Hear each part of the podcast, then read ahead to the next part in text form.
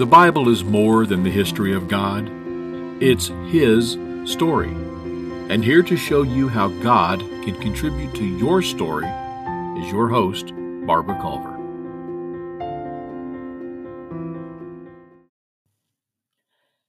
Hello, everybody. Man, can you believe we're in the middle of September? The years just keep flying by. I know some of you feel like when you're at work or out doing chores or whatever, that the days just drag. I remember when I worked in a factory, the days just dragged. But the years flew, seemed like. Well, now my days don't even drag anymore. They fly by.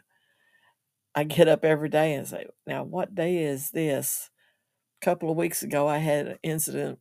I told my husband, I said, it was a, I woke up on a Tuesday morning and I said, I woke up this morning thinking it was Friday. I said, how did I get so far ahead of myself? I don't know. I guess that's just one of them things about getting older and doing life. Today, I'm going to talk to you about something that a lot of people, when they go into church and they open their bulletins and they see that the pastor is going to be teaching from this passage, well, we know what this is about. Church needing some more money, so he's going to be begging for money. Do you ever do that? I don't remember ever doing that. I I've always been one of those that I believed in what the Bible said told me to do, and I tithed. And I know a lot of you may agree with that, some of you may not. And that's that's between you and God. You have to let him speak to you like he did me. But I'm going to read from Second Corinthians chapter 9. Beginning with verse 5, Paul writes, I thought it necessary to urge the brothers to go ahead to you.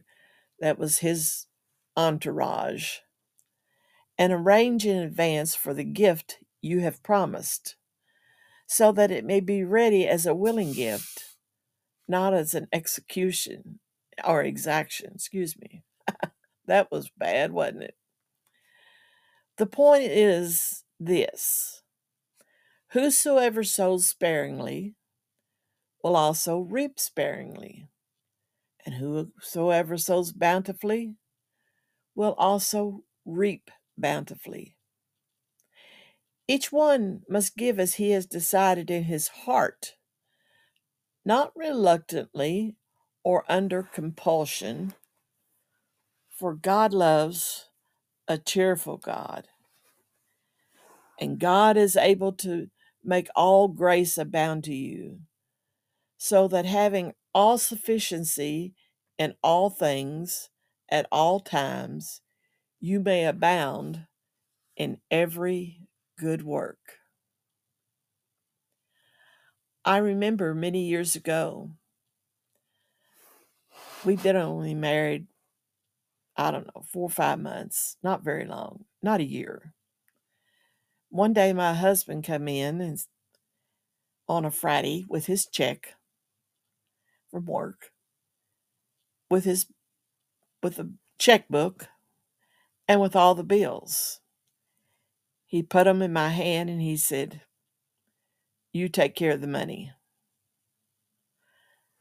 So I have always done that. I have asked for wisdom to be able to spend money, not be exorbitant with money, but to be not frugal, but to be sparing with my money, with our money. But I always believed in tithing. Now, my husband believed in tithing, but His interpretation of tithing was of the money he brought home. And since it was his check, that's what I did. I tithed on the money that he brought home. Then, after about 10 years of marriage, I went out into public work, working at a factory. And the Holy Spirit began to deal with me and that I needed to learn to tithe on my full amount of my paycheck. I didn't have a problem with it. So I would tithe on the full amount of my paycheck and the amount of the money my husband would bring home on his check. And I'd combine them, make it one payment. But I did it because I just felt inspired by the Holy Spirit. That was the right thing to do.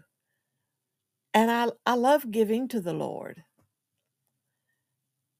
Then he inspired me once to start giving more than just my tithe. And I went, I don't know if I can do that, Holy Spirit. I just, and he said, Yes, you can. You don't have to give a lot, but that's an offering. Anything above the tithe is an offering. I went, Okay. So I would start giving out of my paycheck just a little more. Every year I would increase it just a little bit. Then one day we left our former church, went to a new church. I kept writing the checks like I always do. My husband's never questioned me on writing checks, what I write them for, how much they're for. He's never done that. But something happened. And he got put on the counting committee. And I come home and I said, Okay, Lord, you're the one that told me to do this this way. Let me back up. Because by the time we went to our new church, then the Holy Spirit spoke to me and told me I needed to start tithing on his whole paycheck. I went, but that's his check and that's what he wants me to give. He said, but who writes the checks? I said, well, I do. And he said, does he ever question you about the checks? I went, no. Then you need to tithe on his full amount. Okay. So I was starting to do that when we joined this new church. And then he got put on this counting committee. And I come home and I said, Okay, Lord, you're the one that told me to do this. And you know when he sees that check, he's going to know that's more than what it should be. So, what are you going to do about this, Lord? You know what? The strangest thing happened. He never said a word, never, ever mentioned how much we were giving.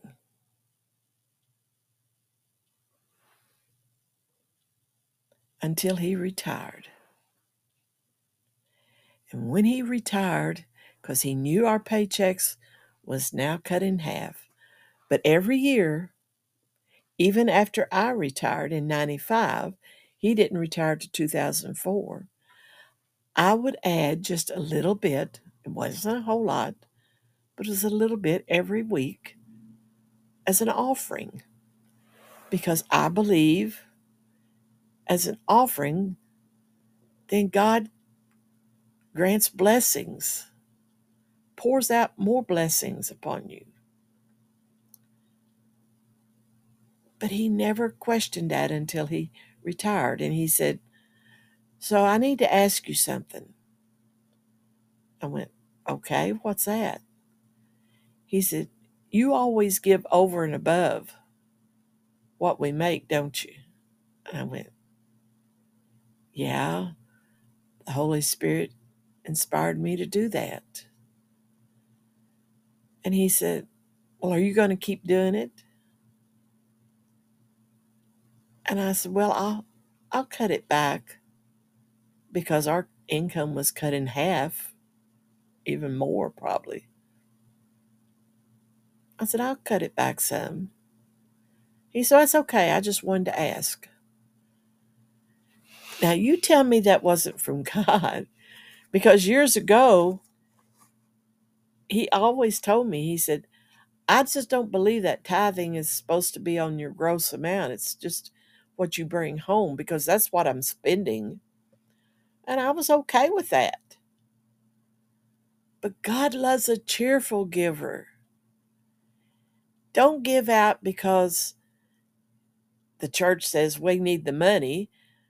But when you tithe, that's going to the church, and that's what keeps the electricity going on in that church, keeps the sound system going, pays the pastor, or if you have a youth director, pays him. Don't ever give to God reluctantly and say, Man, I got to do this this week. Because the church expects it. No. Go into church with the idea I'm given to the kingdom of God. And when I get to heaven, some of that money may go to missionaries. And there may be people in heaven that get saved because I gave. And they'll come up to me and they'll say, Thank you for giving to the Lord. You never know. You never know what God is going to use that money for. And I've had people tell me they stipulate what the money is to be spent for. No, it's God's money anyway. Let Him use it the way He wants to in the church. I used to tell our former church if you don't spend God's money, He'll pay you bills. And guess what? He did. And that church doors got shut, closed down entirely. Now, the building's still there. In fact, we've become an, another church.